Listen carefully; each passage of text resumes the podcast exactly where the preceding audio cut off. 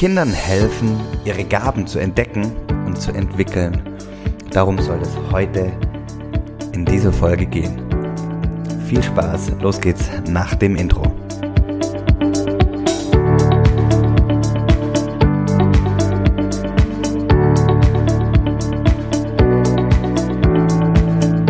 Herzlich willkommen bei Familienmensch, dem Podcast, der dich dabei unterstützt, Familien- und Berufsleben optimal in Einklang zu bringen und Harmonie zu haben, Leichtigkeit zu spüren und achtsam im Familien- und Berufsalltag zu leben.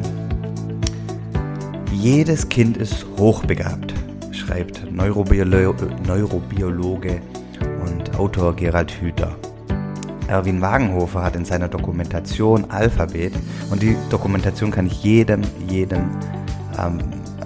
der Kinder hat ans Herz legen. Also die Dokumentation heißt Alphabet. Erwin Wagenhofer hat in der Dokumentation die These aufgestellt, fast alle Neugeborenen sind Genies und hochbegabt. Doch Bildung in Schulen lässt Kinder verkümmern, statt sie zu fördern. Ich will da gar nicht jetzt so im Detail drauf eingehen und auch gar nicht so drauf eingehen, wie meine Haltung zum deutschen Schulsystem ist. Aber ich möchte darauf eingehen, dass doch jedes Kind seine eigenen Stärken und Schwächen hat, genauso wie Vorlieben und Abneigungen. Jedes Kind entwickelt sich auf ganz individuelle Weise. Jedes Kind ist einzigartig. Und ich glaube fest daran, dass jedes Kind genau richtig ist, so wie es ist, und ein unglaubliches Potenzial in sich trägt. Ich glaube, wie gesagt, jedes Kind ist einzigartig. Und ich glaube, uns alle verbindet doch der Wunsch, dass unsere Kinder ein glückliches und erfülltes Leben haben. Ja, dass sie lieben, was sie tun, und richtig gut darin werden. Und im Laufe des Lebens, auf dem Weg, dass das Kind macht, muss das Kind mit ganz, ganz vielen Herausforderungen zurechtkommen. Zum einen natürlich im Umgang in der Familie, mit den Eltern, mit den Geschwistern, natürlich aber auch im Kindergarten, Schule, im Freundeskreis.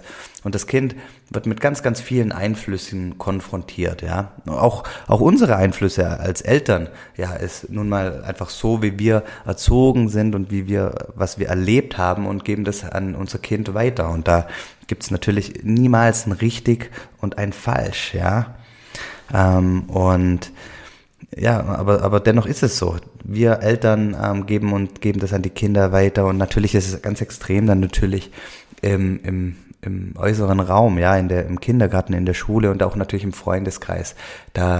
Da gibt es natürlich immer Stimmungen, es wird gesagt, alles wird bewertet, es wird Gefühl geben, was richtig, was falsch ist.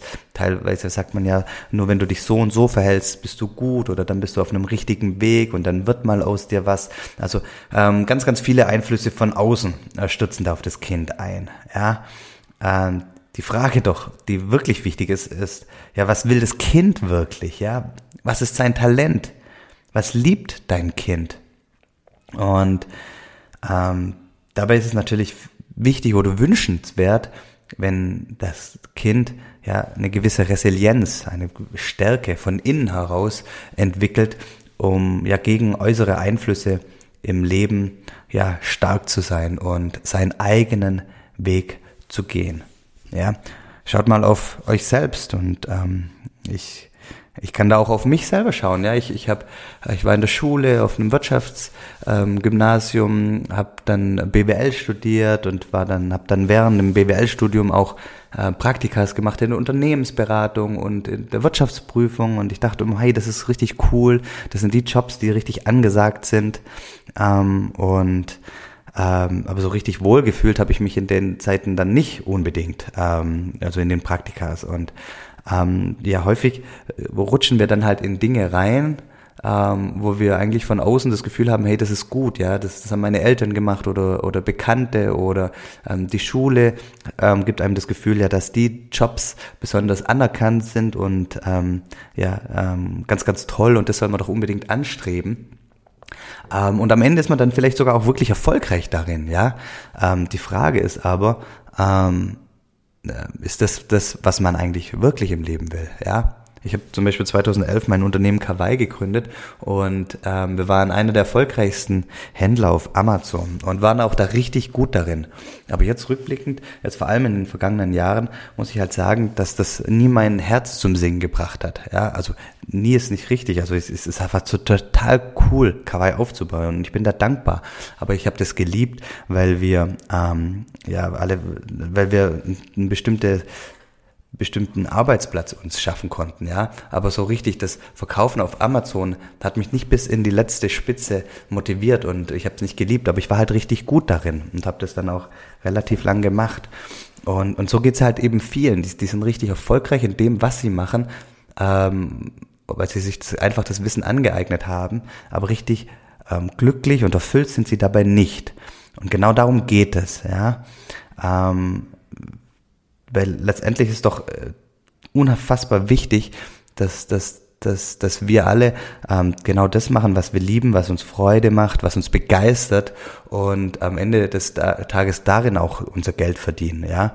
Und weil darum geht's letztlich im Leben. Und die Frage ist ja, wie kannst du als Elternteil dein Kind dabei unterstützen, ja, und dein Kind auf seinem Weg begleiten? Und deswegen möchte ich euch eine Übung mitgeben oder eine kleine Aufgabe, ja. Diskutiert mal mit eurem Partner oder eurer Partnerin die Aussage oder die folgende Aussage. Das könnte die vielleicht größte Rolle von uns als Eltern sein, unseren Kindern zu helfen, ihre Gaben zu entdecken und zu entwickeln. Wie werdet ihr dieser Aufgabe gerecht? Wie kannst du diese Rolle bei deinen eigenen Kindern ausfüllen? Ich werde die Frage auch natürlich noch in den Shownotes anfügen und dann könnt ihr nochmal durchlesen. Ich wiederhole es ja nochmal. Die Frage, das könnte die vielleicht größte Rolle von uns als Eltern sein, unseren Kindern zu helfen, ihre Gaben zu entdecken und zu entwickeln. Ja, diskutiert das mal unter euch Eltern, ja, und schaut, was darin passiert. Ich hoffe, ich konnte euch mit der Folge einen kleinen Impuls mitgeben, dass ihr darüber mal nachdenkt, wie ihr eure Kinder unterstützt, ihre Talente zu entdecken und zu leben, oder ob ihr doch auch hin und wieder mal eure Kinder in gewisse Rollen presst und sie nicht einfach sein lasst, wie sie eigentlich sein möchten. Ja, vielen Dank an der Stelle wieder fürs Zuhören. Aber ich weiß es sehr zu schätzen, dass du mir deine Zeit geschenkt hast.